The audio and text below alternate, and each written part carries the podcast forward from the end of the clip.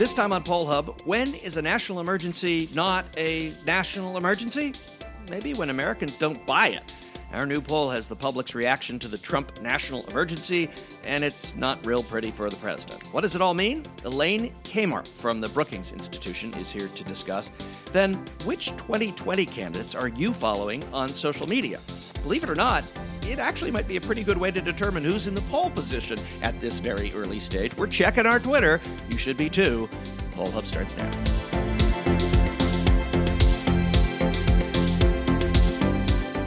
And hi, everybody. Welcome to Poll Hub. I'm Jay DeDapper, Director of Innovation here at the Marist Poll.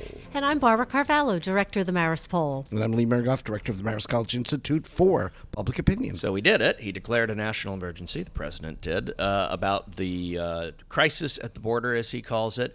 Uh, Americans uh, don't really buy it, though, from our poll. Is that right? No, 58% of Americans actually don't think there is an emergency at the border, and another 61% uh, disapprove of the declaration by the president.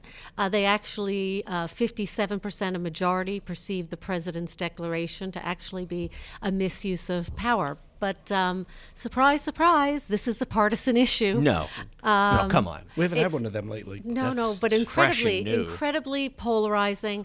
Um, the the the the uh, president's uh, Republican base is very strong and supportive um, of his declaration of the emergency. In fact, they uh, believe there is a national emergency which requires the building of a border wall.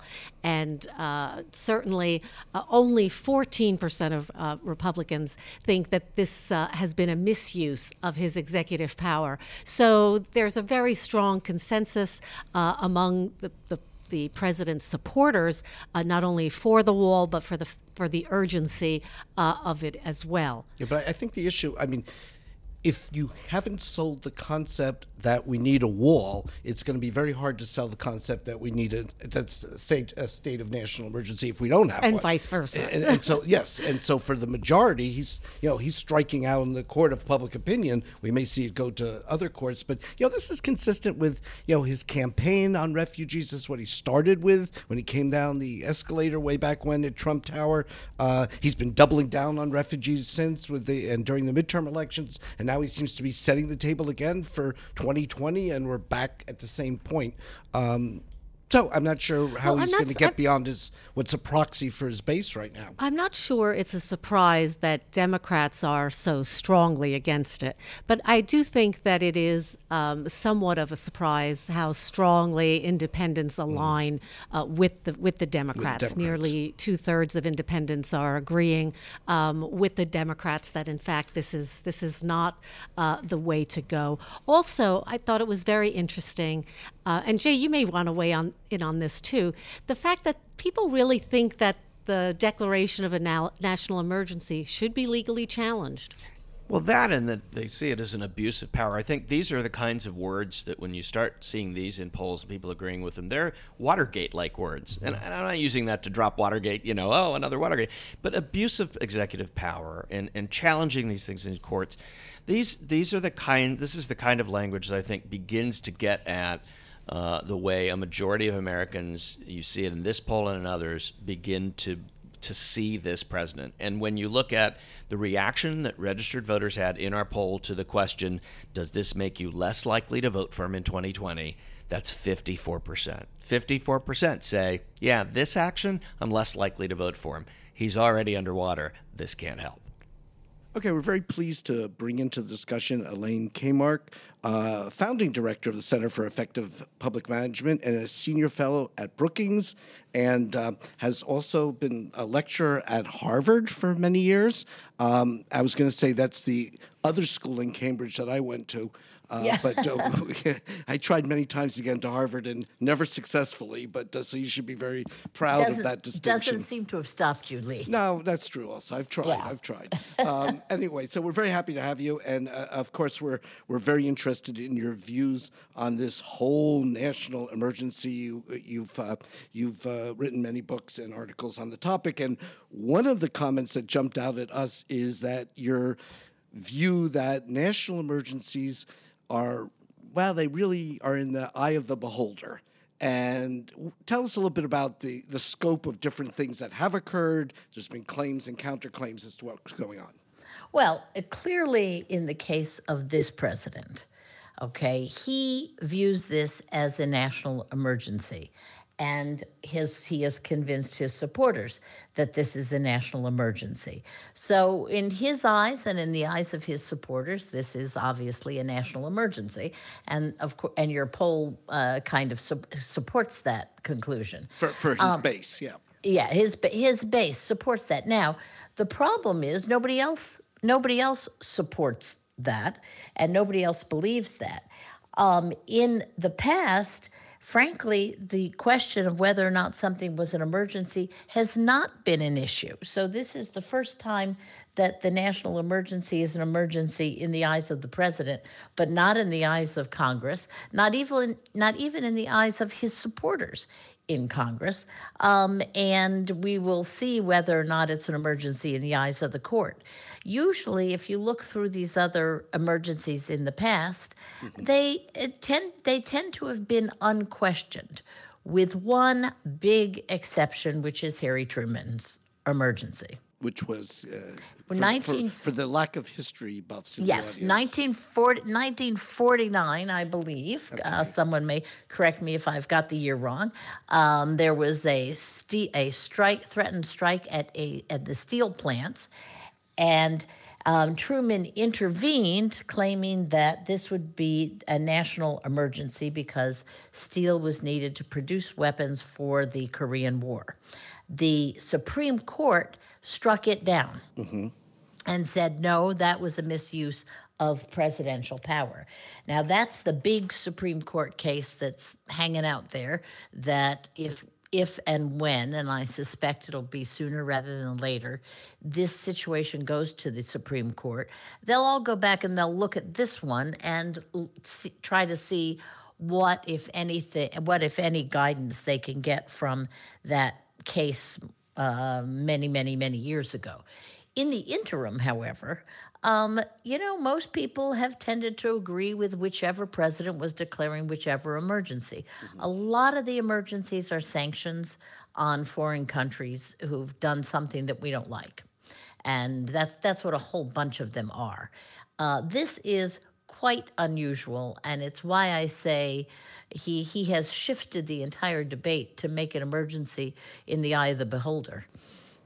So what you're what you're saying is that in the past we have mostly seen uh, emergencies declared where there's a consensus. There's a consensus between the Congress and the president, and also within public opinion. So how does how does how does this though fit into the whole Trump ethos? The this declaration. How is it also different? Well, it's it's it's of a piece with Trump's um, MO, which is to fight and fight and fight and fight. And if you lose a battle once, you look for another battleground to fight. Uh, the guy doesn't know any other mode of operation other than fighting. And so he clearly lost with his big gambit, which was to shut down the government over this issue. Uh, the Democrats wouldn't budge. The Republicans in the Congress were way less than enthusiastic about this whole thing. Um, they let they let it go on for 35 days, which was about 34 days too long, and um, he had to back down in the end. And when he backed down, he got less money than he'd originally put into his budget. So it was it was a loss all the way around. But isn't this also a secret to Trump's success? In other words, keeping you know keeping his base strong, keeping his base uh, connected uh, to what is going on, and um, it, it has certainly served him well, not only in uh, winning the presidency in 2016, but certainly, uh, you know, through his, you know, through his administration. He, he's certainly, um, he's remained steady in terms of um, popularity. He's not, certainly not the most uh, popular of presidents, but that 40% has stuck with him. Well, but that's 40%. I, I would say quite the opposite that this tactic of playing only to his base has been frankly disastrous. Uh, he lost the House of Representatives. He has one major piece of legislation to his name, which any Republican president would have gotten the tax the tax bill, and he is his his support among independents has eroded substantially. Um, and so, even, I think even in your own poll here, independents don't support the national emergency at the border. Um, and in fact, 40% doesn't cut it in a, in a midterm election, as we saw, and it doesn't cut it in a uh, presidential election. Elaine, um, what do you think are the chances that this um, forces Congress to take back some power that a lot of scholars believe and you may include yourself in that, uh, yeah. that Congress has ceded authority to, to the unitary executive, to the president, and made the president kind of a, a king-like figure. And if you're the president, you know, of course you're going to take it. If sure. they give if they give you a piece of the rope, you're going to pull the, the rope over the line. yeah, I, I do believe that we're at the beginning of an era of congressional power, um, and that we've already seen that in their actions on the Russian sanctions, early on in the administration where they passed it by veto proof majorities. You saw it in the resolution against uh, Saudi Arabia and Yemen and our support for, for the Saudis. Um, you're, you're seeing it a lot in foreign policy, especially. Um, I think this particular issue, the Republicans are a little more scared than they are in foreign policy issues, just because this is an issue that, because it it unifies their base could cause them problems in the primaries. So I think on this one, they're a little bit more in lockstep with the president. But, you know, nonetheless, um, these. Uh, the, the Congress has actually stood up to the president, and I think they're going to keep standing up to him because as he gets painted into a corner by his various legal troubles, uh, he's getting uh, worse and worse and more and more erratic. Yeah, as we saw in our poll, the public thinks this should end up in the courts. Um, President Trump clearly, when he had his discussion with the press the other day uh, yeah. outdoors, uh, when he did his little song about it's first it's going to go here, then it's going to go there, then it's going to go to the Supreme yeah. Court, and I'll get a fair whatever. Yeah. I, will, I will not do the imitation, however. Right. Um, you, you and please tried, don't and, and, please don't sing. Like, don't, don't sing. You can tell. You can tell I brought out the best in, in my my co-anchors here. Uh, but anyway, so t- talk a little bit about this process that we're going to. Uh, I forget the movie. Was it all about Eve? We'll be in for a bumpy ride, or was it yeah. something well, like that? Is that what we're in for? Oh, we are definitely. Uh, there are going to be lawsuits galore. Um, I am. I have a kind of minority opinion on this. I think it is such a large-scale constitutional issue that I my guess is that the Supreme Court will take it up sooner rather than later. That it will not be years and years and years of litigation. That it'll happen rather quickly, just because of the magnitude of the constitutional issues at stake. And those are whether or not a president can act unilaterally on an issue that Congress has specifically rejected.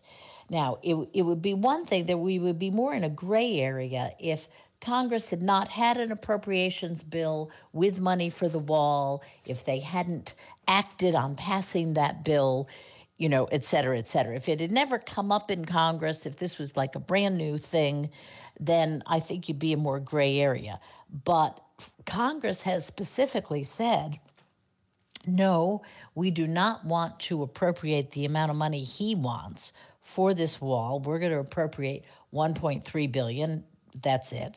And um, for him to overrule that by declaring a national emergency, I mean, if that doesn't set up a, a separation of powers um, issue, I don't know what does. I think that's what we're looking at as well. And we'll keep an eye on that. The court does look to be uh, likely to rule quite soon. Elaine Kamarck, uh, founding director of the Center for Effective Public Management and senior fellow in governance studies at the Brookings Institution. That's a mouthful to, to get Yeah, I know. It sure is. Thank, thank I can, I can only imagine what her business card looks like.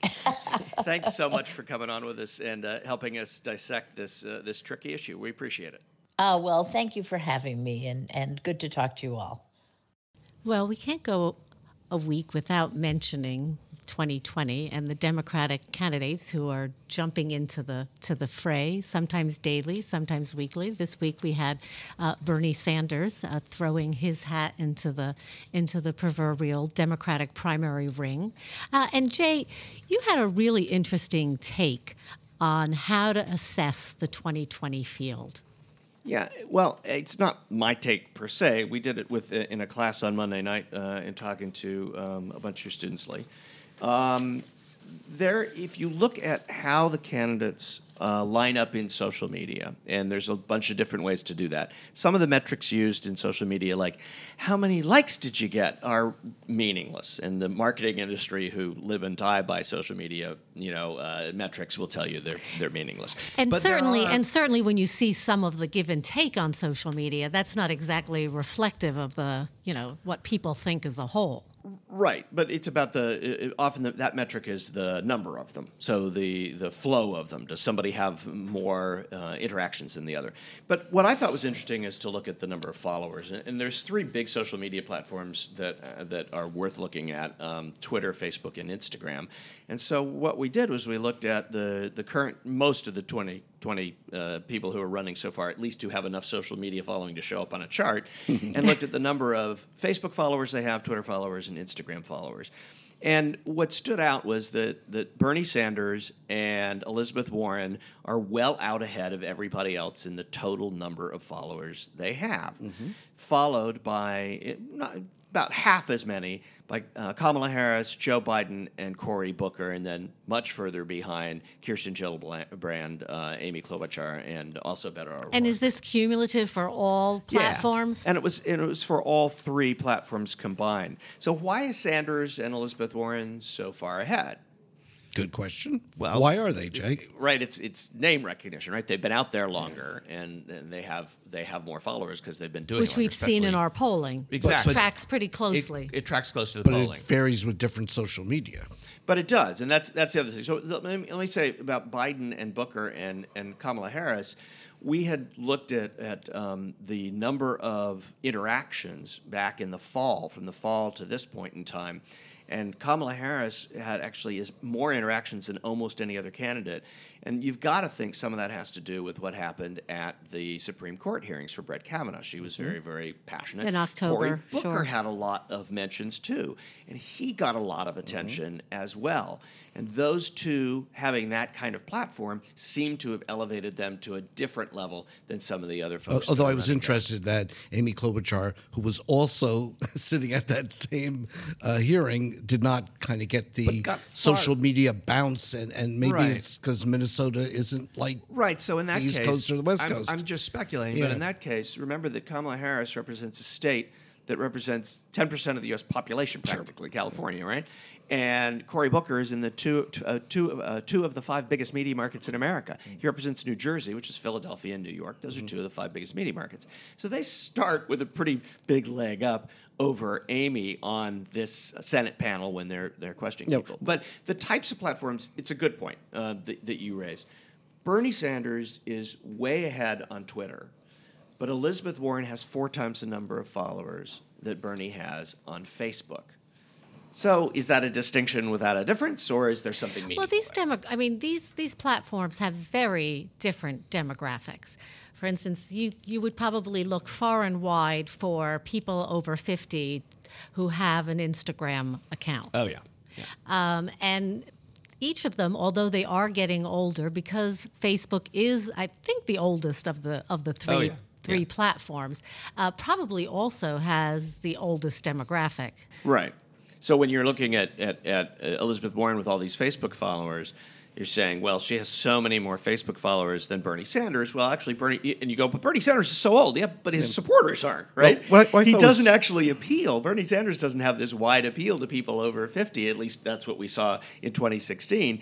But uh, Elizabeth Warren certainly does. She's shown that in the in the early polling. What I found really interesting in this approach that you took in, in class, uh, Jay, and also just as we're talking about it now, is what are we going to be talking about right now that makes sense? Uh, you know, are the toss-ups any meaningful? Well, their name recognition. Well, what if we just ask about favorable and unfavorable? Well, it's a little early for all that.